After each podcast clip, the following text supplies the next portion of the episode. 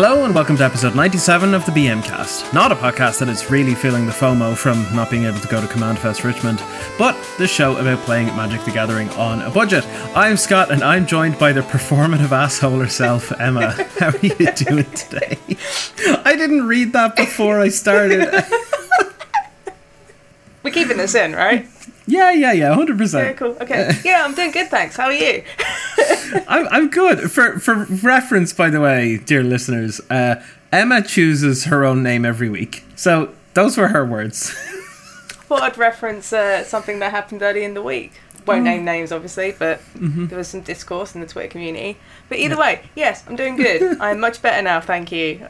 I was uh, pretty unwell for the second half of the week, so I'm just playing catch up with my life right now. In terms of content this week, I covered the Mind Flayers Commander pre-constructed deck, the one from Battles for Baldur's Gate, the blue black one. Oh, mind flayers. Flayers. Yeah.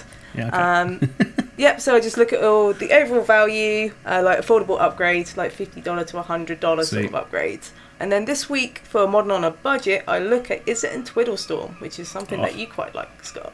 Chef's kiss. Yeah. Um, So you can check those out on TCG Player now. Also, I received an awesome care package from the lovely folks at Quiver Time who sent me a bunch of sleeves, deck boxes, and one of their very awesome carry cases. Oh yeah. Now's the rule to just add a load of stickers on it, right? Yeah, hundred percent. We, I need to get some we should probably get some stickers, right? Yeah, we've got to get some BMcast stickers. I'll Hmm. Yeah. Hmm. sort that out. As I felt better this weekend, I, I wanted to be a little bit social, so I attended a couple of the Baldur's Gate pre-releases at my local um, at my Mm. LGS.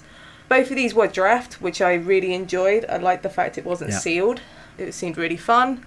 On so yesterday we record on the Sunday, so yesterday, which would be Mm-hmm. a Saturday, I played Minthara, Merciless Soul, which is the black-white experience counter. Whenever a permanent leaves play, you put an experience counter and it grows your board. Yeah. Uh, so I just managed to do a load of like blink stuff, had a load of treasures. I had like two gate colossus with like six gates in my deck, Oh. so that seemed fun. Love it. And then today, I drafted a Lozhan Dragon's Legacy deck, which is the Izzet Dragon that deals damage whenever you cast a dragon spell Yeah. or an adventure spell. So that was fun too. And then I just opened a bunch of good stuff just through that draft. So I opened a Tasha, which I want to build a deck over, and a Displacer Kitten, and an Archivist of Oghma for Quintorius as well. Yeah. Um, yeah, that's pretty much it from me. I've just been Hmm. catching up, playing some pre-releases. How about you? Yeah, I'm good. I was also at a Commander Legends pre-release yesterday. I had a blast. Frankly, it was easily my favorite pre-release to date. It's just so much fun, so so much fun. It like I feel like the Commander Legends drafts. I didn't get to draft the first one. Maybe it was the same, but there's just something about the the pre-release air and you know nobody really knows what they're doing they're kind of just jamming a bunch of stuff together they don't know what's going on mixing that with a draft and then four players just like having a go at each other it's just great fits perfectly. I think it's it's kind of how i want to do all pre-releases going forward. It doesn't matter the set. It's like oh Yeah, four player commander let's go. Feels really i think the thing i appreciated about it it just felt really low effort. Like i get to do a draft i get mm. to open some boosters. It's commander Yeah. legends. It's going to be a bit of fun.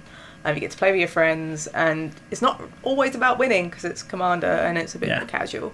Um, I saw a load of, at least at my LGS, I saw a bunch of players who just normally play like FNMs and do tournaments. They mm. even came in and played because they just wanted a bit of fun. And I realised no one drafted the first Commander Legends because it was during COVID and during the pandemic. yeah This is our first real experience for everyone, so yeah From my pre-release i drafted the council of four as my commander nice. very funny. Uh, it's actually significantly better than people think, just FYI. And I made like a blue white flicker deck. So Ooh. Lots of ETB, draw a card, and that kind of thing. Does that mirror as well, the four mana colorless mirror? Yes. That is a lot of fun. I played with that. Every time I played a creature, it went under the mirror, and then every time someone else played a creature, it then went under the mirror and gave me back my creature. It was very Yeah. silly. Someone in our pod uh, on the Saturday had two of them in their deck, Mm. so it's just like, ugh. Yeah, they're bananas. I fun love though. it. But I got to go and hang out at the pre-release with my great friend Tara, which was great. And we got to play together in the pod as well, along with a few other lovely folks, including Ferret, who is one of the members of the BMcast Discord. So hello, Ferret. Good game. And yeah, it was just fantastic. Honestly, 10 out of 10. Outside of playing Magic, this week's article is my upgrade guide for the Exit from Exile precon, the green red exile based wolfy kind of thing. I covered the main aspects of the deck, its strengths, and how to best improve the deck for about $50. So that's live on Card Kingdom now. If you're picking up that pre-con, you can go check it out after the show. And I also had the first episode of Risky Keeps a few days ago. It was an absolute blast. I had my good friend Aaron on, as well as our buddy Max Makes Magic, and stream guest and all round good person, Joel, who is Liege Pies, uh, Joel backwards, uh, on Twitter. Nice. it was wild. All four of us got to do something ridiculous. It was honestly one of the best games I've played in a long, long time. So if you missed it, the VOD is on Twitch and should be on YouTube shortly as well. So you can check that out. Twitch.tv forward slash Savantier or YouTube.com forward slash Savantier. Like and subscribe. Smash that bell. You know the way.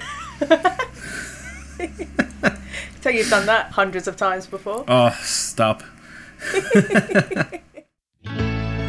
If you enjoy the BM cast and would like to support them, you can become a patron for as little as $3. Not only will you get access to all of the show notes and deck lists, but you get to listen to the new episodes a day earlier than anyone else. Visit patreon.com forward slash the BMcast to join today. There are also free ways to support them too. Just listening to the show is already great. You can follow them on their Twitter at the BMcast as well, and even DM them for a link to the Discord server. No matter your budget, we'll make sure you get your stonks on. All right, so this week it is my turn for card of the week.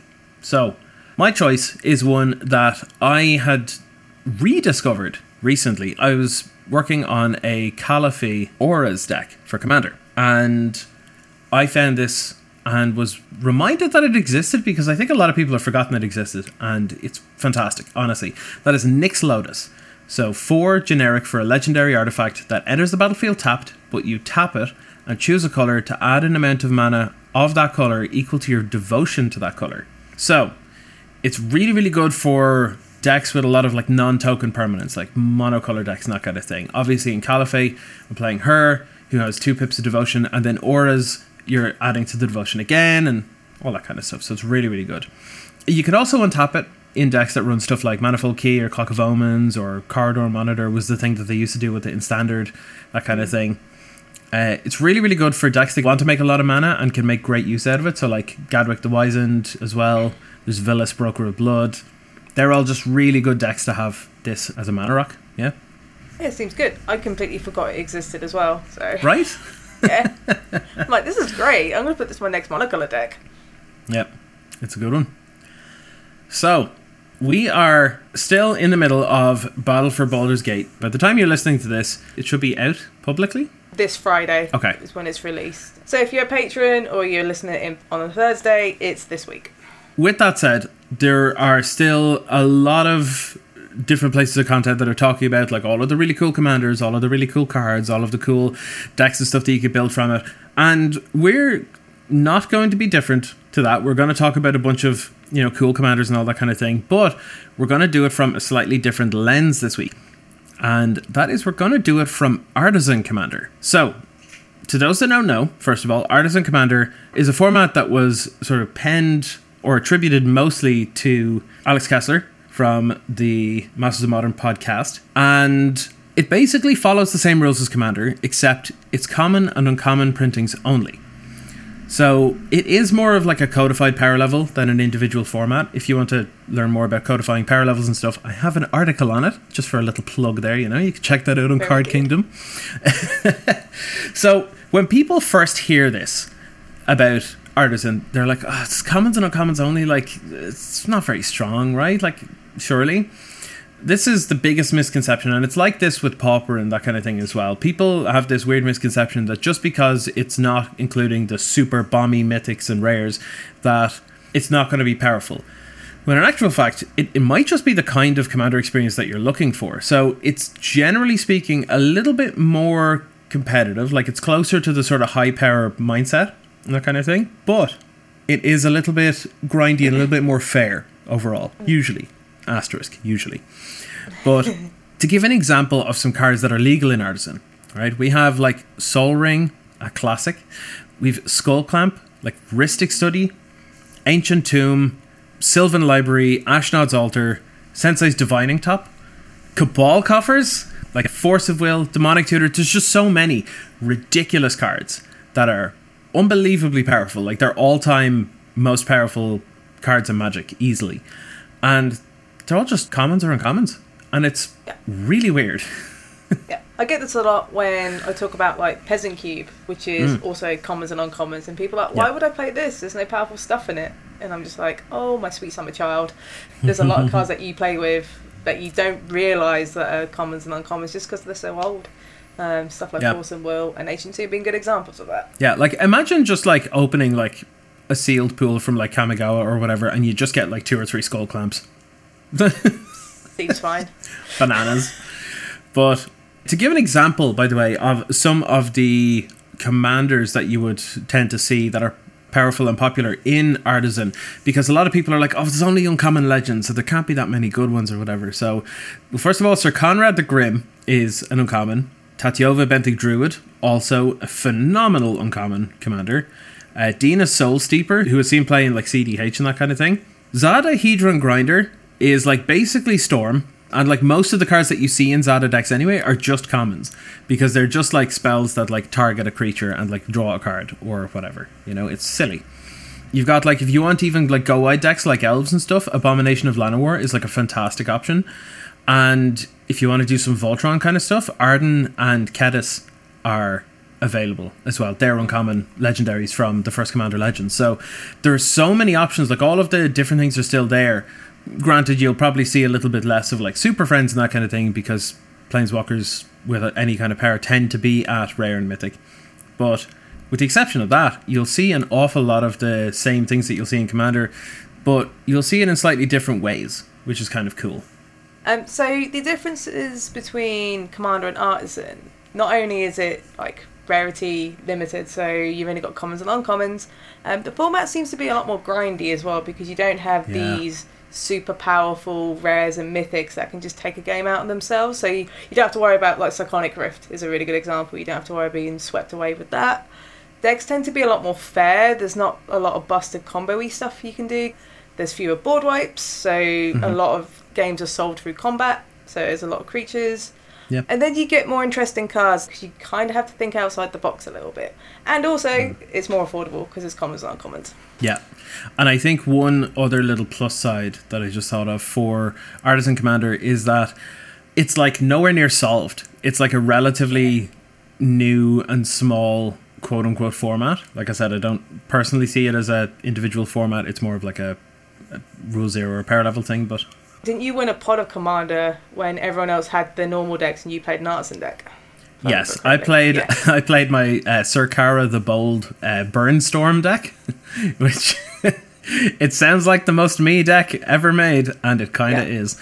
It's uh, yeah, it, it's shocking. Like honestly, because you've no idea how good these kind of decks can be. Like I personally have two artisan decks. I'll link the deck lists in the show notes as well. So any patrons want to check it out, you can. There's Syr Carah the Bold, which is my Burnstorm, and then I converted my old Esior and Ardenn Artifact Voltron commander deck into an Artisan commander deck. And it wasn't that hard, honestly. I just took out a couple of rares. There were very few mythics actually, a couple of rare equipment and that kind of thing. And it still feels really strong. It still feels really, really good, really adaptable. But it's just a bit more. It, it feels a bit more fair overall, and that's still really good because if you want to play a game of like regular commander, you could still just play an artisan commander deck in a regular commander pod, like like you explained I did earlier, and still have a fine time. You know, it's it's all dependent on like because you have technically like the card pool you have fewer good options you Yeah. tend to try and build a little more optimally in general for artisan which means that while you're playing optimally you're still reduced in card pool power so you're a bit more middle of the road when it comes to regular commander now obviously because i mentioned some ridiculous cards there earlier on there are exceptions right there are exceptions if you specifically go in and go i want to throw like 10 different combos and all sorts of ridiculous things in here you can most people tend not to. Another good thing about this is it's real cheap. Like I'll tell you now, I'll open up both of my while we're on the the chat here. I'm going to open up both of my commander decks here.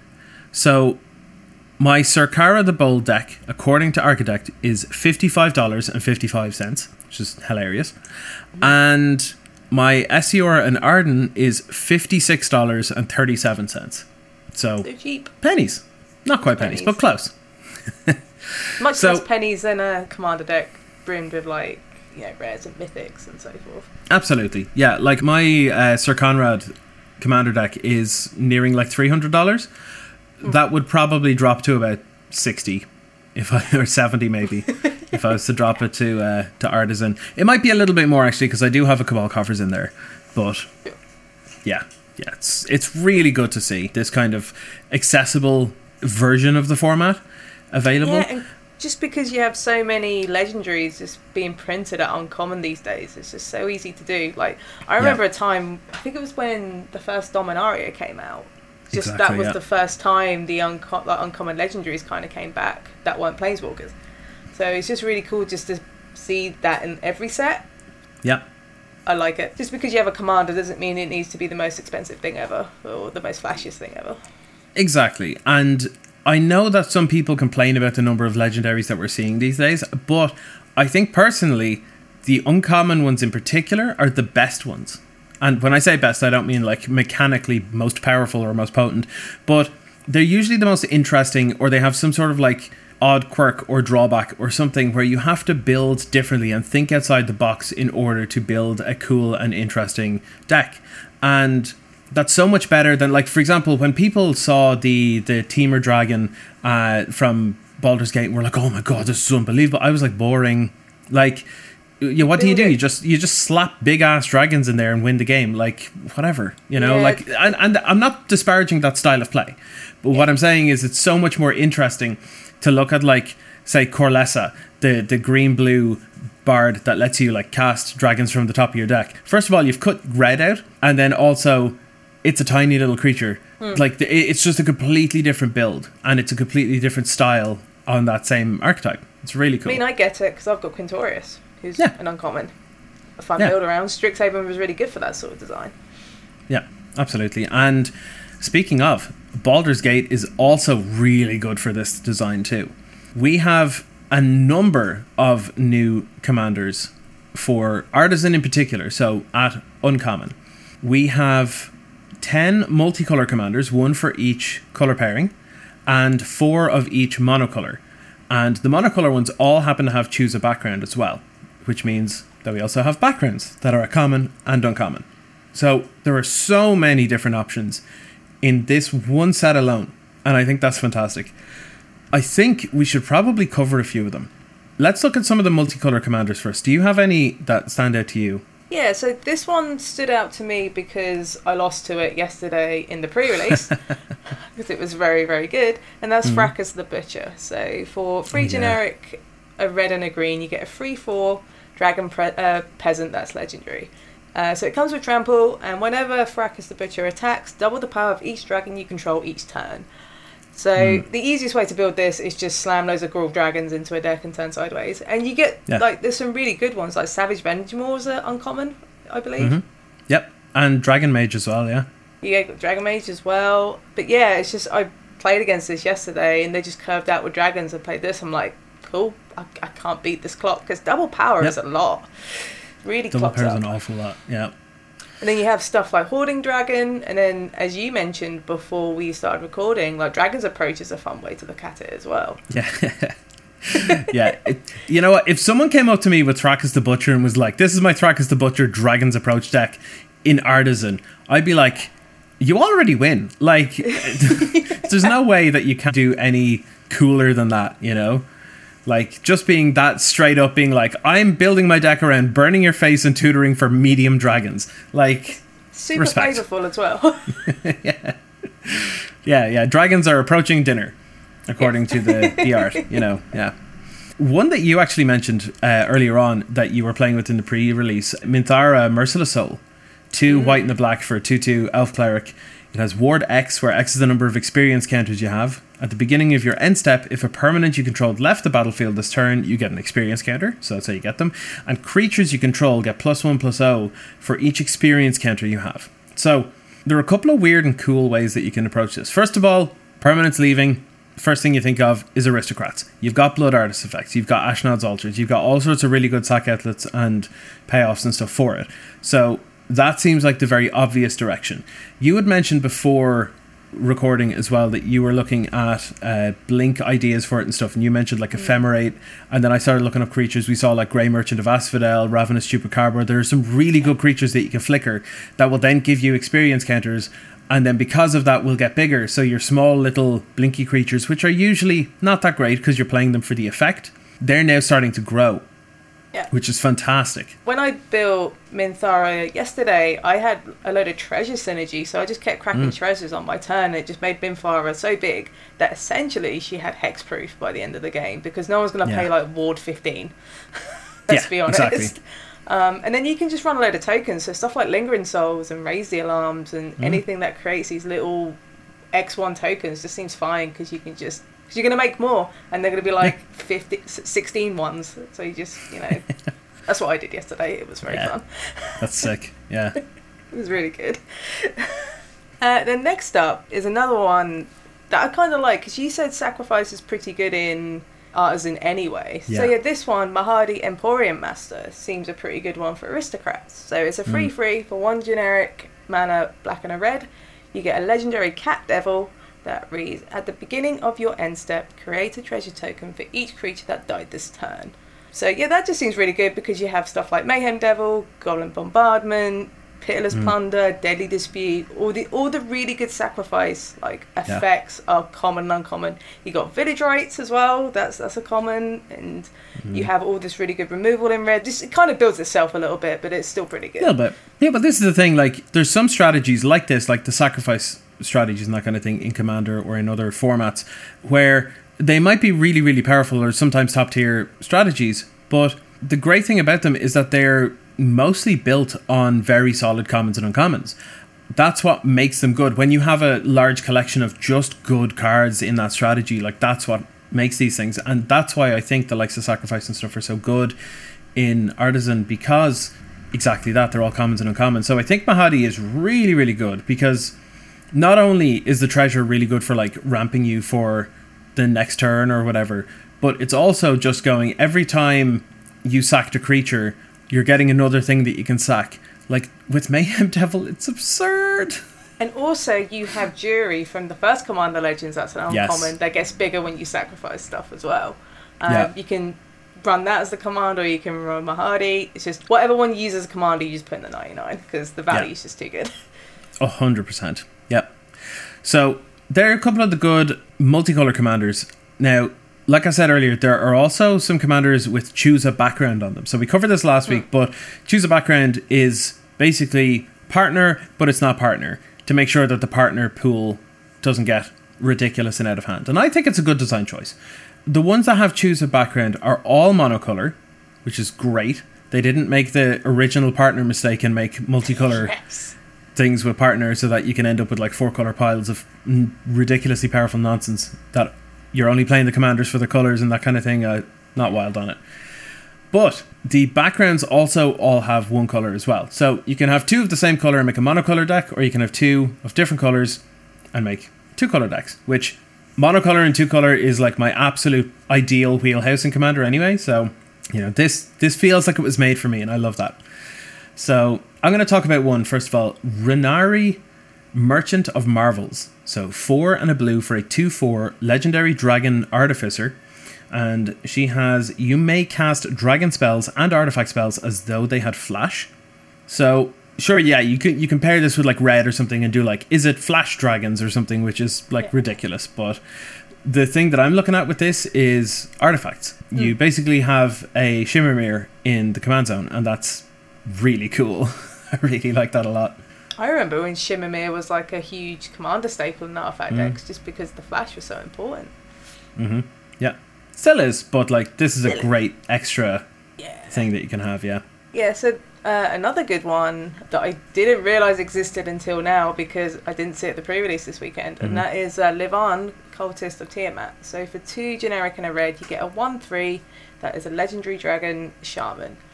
Whenever you mm. cast a non-creature spell, target creature gets plus X plus O until end of turn, where the X is that spell's mana value, and you also get to choose a background.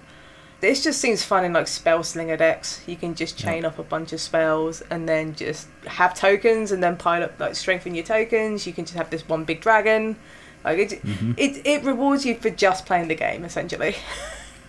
Basically, little thing on this, I'm not going too much into it right now, but you will be hearing me talk more about Livaan Cultists of Tiamat in the near future because there is a project that I'm working on at the moment involving her. So keep an ear out.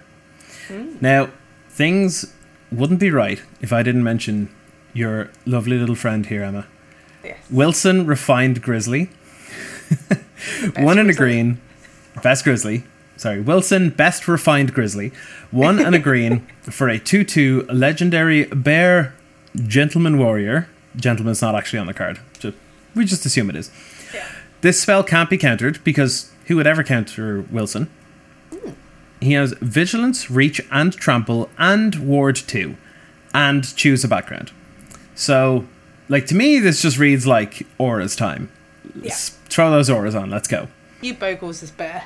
You give Yeah. this bear some pants. Would you would you call it Beargles then? Yeah, probably. It would be Yeah. better than like, you know, Yogi Bear or Winnie the Pooh because they don't wear pants. And Wilson can wear pants. So therefore he is This refined. is true. Yes. Very You've heard it refined. here first. Look at this distinguished gentleman. What his little pinkies out as well. I love this art so much. Yeah, it is really, really cool. It took a lot of willpower that I didn't know I had yesterday in the draft for a pre release. I was passed a rules book version of Wilson, and I was like, uh, I'm in blue white. I just, I have to pass this. Like, Yeah. it was, there were some really good commons and uncommons in the pack still, and I was like, I, I'm going to miss you, Wilson. I'm gonna pick up a foil rulebook one on uh, release day. I think. Don't know what I'm gonna do with it, but I just really like the card and the art. I, I, th- I thought you would have been building the deck by now, to be honest. Uh, I've got Tasha to build first. I'm I'm trying to be one of these people that finishes a commander deck and then goes to the next one. I know that's impossible, but I'm gonna try. Yeah, yeah, it is, yeah. Tasha is half built at the minute, so I'm getting Yeah. there. Um, Nice. And then you got some really fun backgrounds just to complement any of the any of the commanders that we mentioned. Mm-hmm. So. Um, a really good one that I liked that I saw in pre-release uh, this weekend is Inspiring Leader. So it's a legendary Mm. background, the two generic and a white, and it just reads: Commander creatures you own have creature tokens you control get plus two plus two, which is just really good for if you just want to play tokens. yeah. Those lingering souls and raise the alarms become really great with this card. Yeah, absolutely. Like when you start looking at some of the other commanders at Uncommon that you can pair this with, the background commanders and stuff, like you have some really, really great options. Hmm. And you can do them on a white tokens build. One of the things that I'm not wild about with token builds, apart from having to make sure that you have all the right tokens all the time, which keeping track of that kind of stuff is awful for my brain. But sometimes you don't draw all the right parts for the deck. You know, like you want to draw a bunch of like token makers, but then you also want to draw an anthem so that they're actually worth something. And this sort of just ignores the fact that you need anthems. It's just like, well, it's in your command zone. Just Yeah. put it there and it's fine. You know, I love that. Now, there's another white one that I'm a fan of because, look, I'll just read it. Uh, Flaming Fist, two and a white for legendary enchantment background. Uh, this is one of the first sets that have legendary things are common. By the way, I know there were a couple of Yes. like really, really old legendary creatures from like a million years ago, but I think that was it. I think, but. This has commander creatures you own have. Whenever this creature attacks, it gains double strike until end of turn. So again, if you want to build like some Voltron stuff, just have this in the command zone, and then Wilson just like this. yeah, right, like Wilson with a flaming fist, a refined flaming fist. Of course.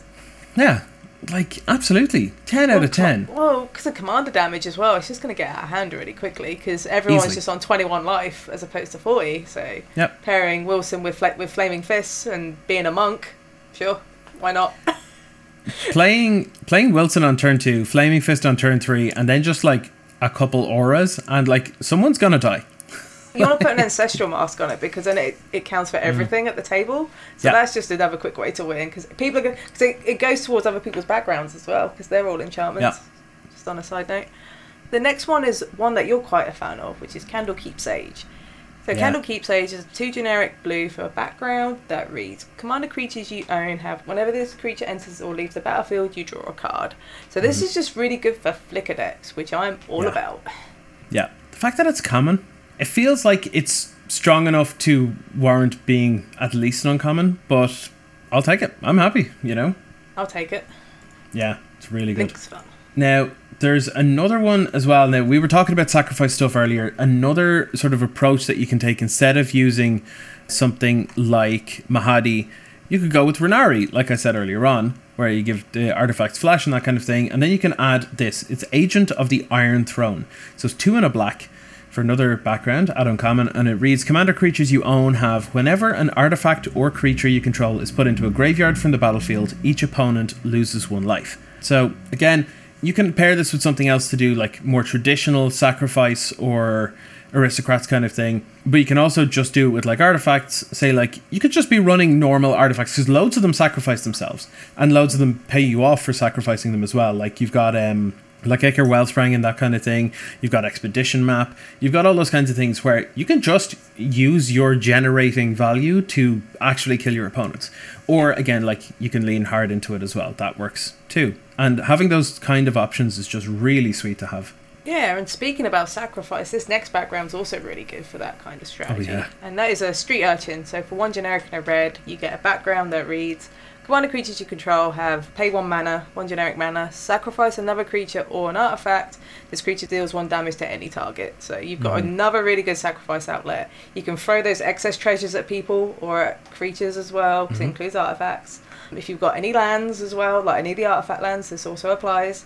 Um, yeah, this is just a really fun, guaranteed sack outlet if you don't draw your Mayhem Devils or your Goblin Bombardment or anything like that. Yeah, absolutely. And what's great is as well, you can just put these backgrounds in the 99 of decks as well. Yes. Like they don't have to be in the command zone. You can just have it in the deck too. Yeah. And I mention this because the next one is one that I'm definitely putting into Laelia. I know it's not artisan, but like definitely putting it into Laelia because it's so cool. So Tavern Brawler, two and a red for a background. Commander creatures you own have at the beginning of your upkeep exile the top card of your library. This creature gets plus X plus O until end of turn, where X is that card's mana value, and you may play that card this turn. So if you hit a land, it doesn't give any boost, but you can still play it. And it is worth noting that it doesn't work if your commander isn't out. So, you know, it's not quite Outpost Siege, it requires your commander to be there, but it's another great option for it, as well as the buff.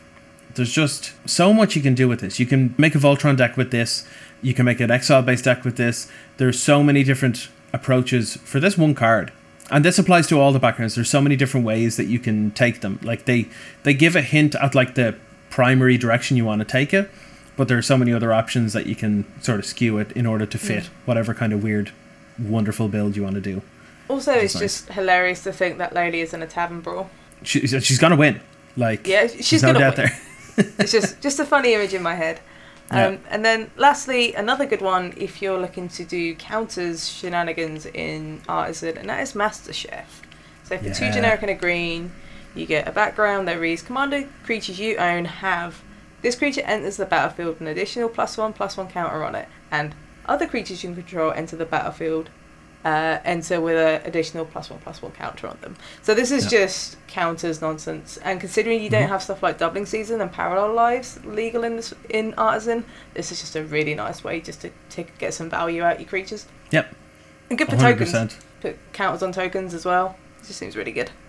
For free Yeah, mana yeah. too. That's really cheap. Isn't it? Yeah, and it's a common. So, Yeah. you know, Apparently. if yeah, if actually because there's also Pauper EDH, like this could Mm. fit in there as well. Um, yes. Really sweet. So this is just a quick little run through of all of the different things that are available in one set alone. Now, granted, this is a very good set for Commander in general, so you know it's giving us a little bit more than we normally would. But as far as Artisan goes, it is so much more powerful, so much more deep, and so much more interesting and exciting that people think.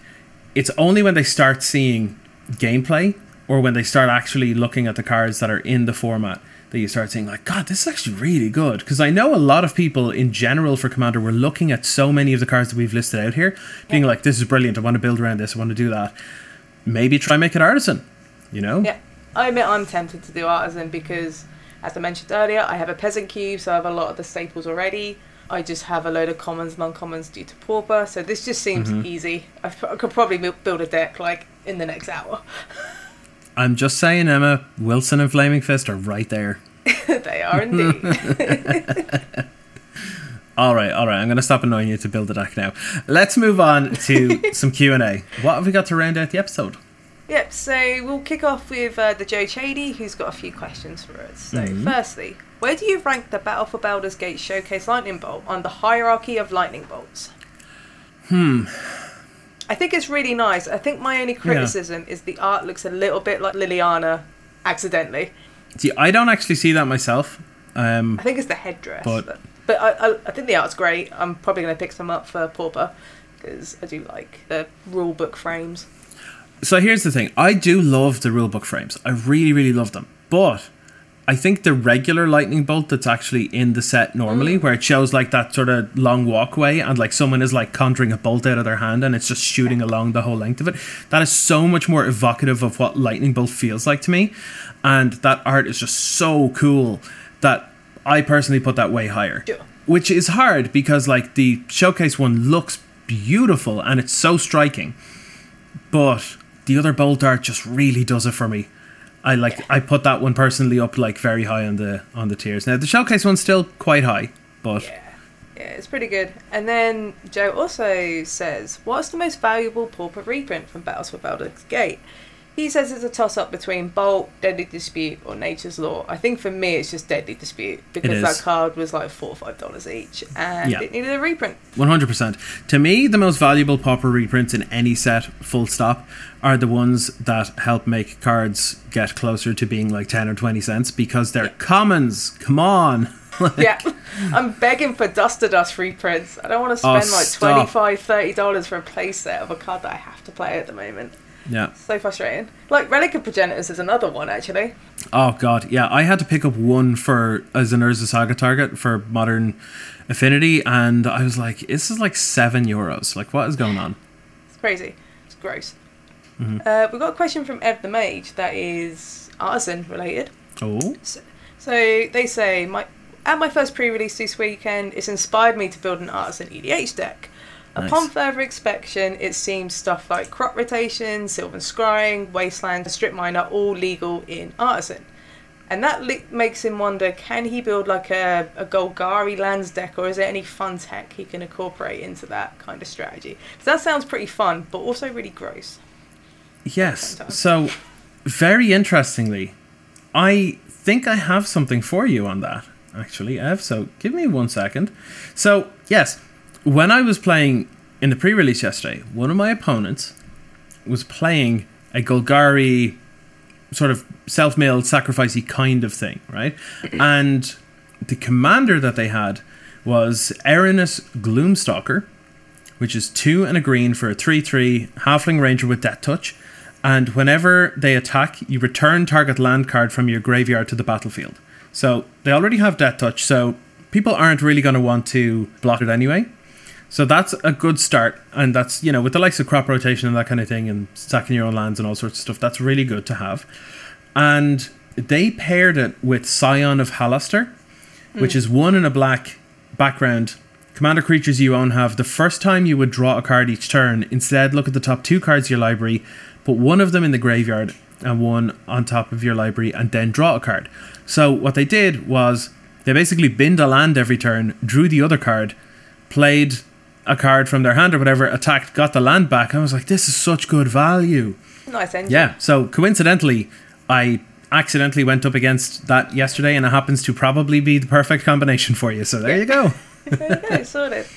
Um, then we have a question from Mickey. So they say, I can only imagine how much time you both take to put into this game, and it shows with the amount of fun with the decks that you build. Thank you. What have you two done to become the deck builders that you are now? Like, is there any like anything you've read, any anything you've watched, any like light bulb moments that make you think, yeah, I'm good at this, or is it just through practice and just repetition? I think that's what it is for me, just doing it repeatedly. You just kind of get a knack for it. So yes, it's- it's kind of weird because for me, I have a tendency to go very, very hard into things. Like within two years of me starting playing, I was much better than most people would have been at that point because I just got obsessed with the game and I just wanted everything to do with it all the time. So I just spent a disproportionately ridiculous amount of time playing Magic and stuff. So that's kind of where a lot of it came from. But when it comes to deck building specifically, I always set myself regular challenges where I put like a ridiculous restriction on myself. Not necessarily always ridiculous, but it's definitely something that other people aren't doing.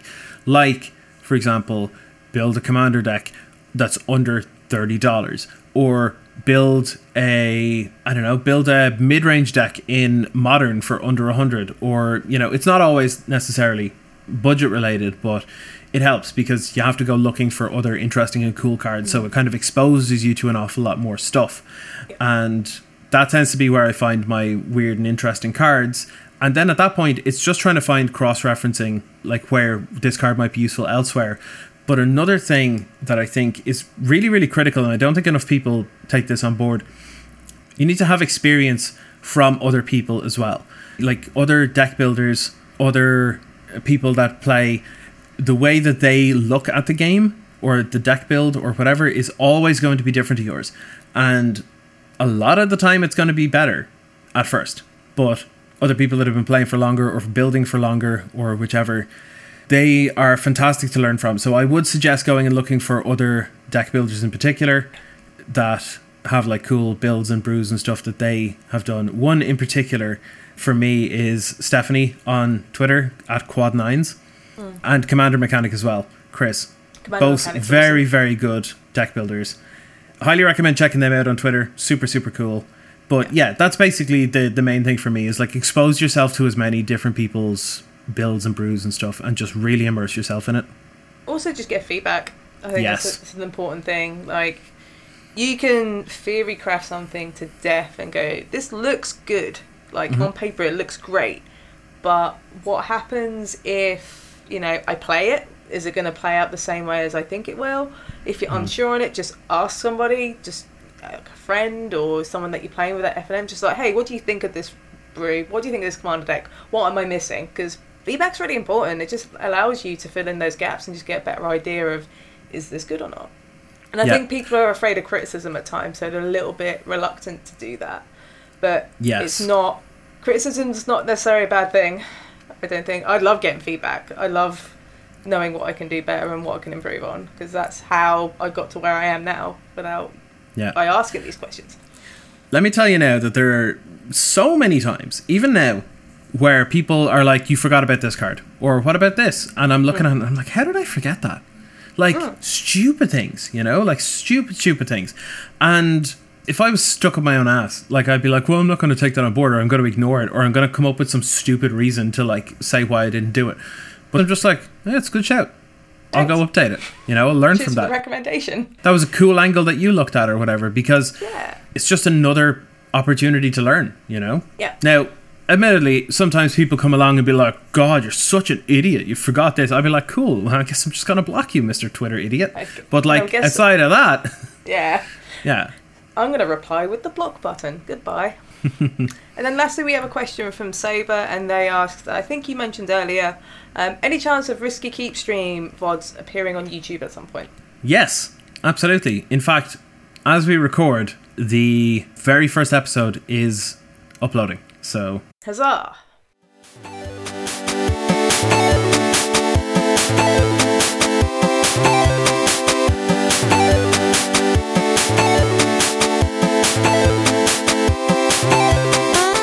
Thank you for listening to us here at the BM Cast, and a special thanks to our patrons.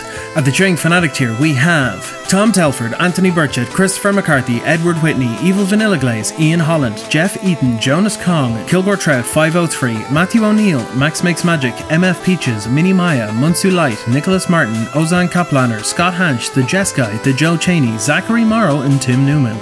And at the songs tier, we have A Nice Planeswalker, Alex Gibson, Bo Schwartz Madsen, Brian A. Madden, Coffee, Everett Brogan, Nerblin, Mickey Paris, Scott Creech, Seamus MC, Simon Grip, Jamie Coyle, and Clyde Anderson. Thank you all for helping to keep this podcast on the air. We can't thank you enough. If you want to support us and add your name to this list of lovely and wonderful people, head on over to patreon.com forward slash the BMcast. If you have any questions, comments, or sweet brews, you can email us at budgetmagiccast at gmail.com or simply message us on Twitter at the BMcast. We'll be back next week to give you even more bang for your buck.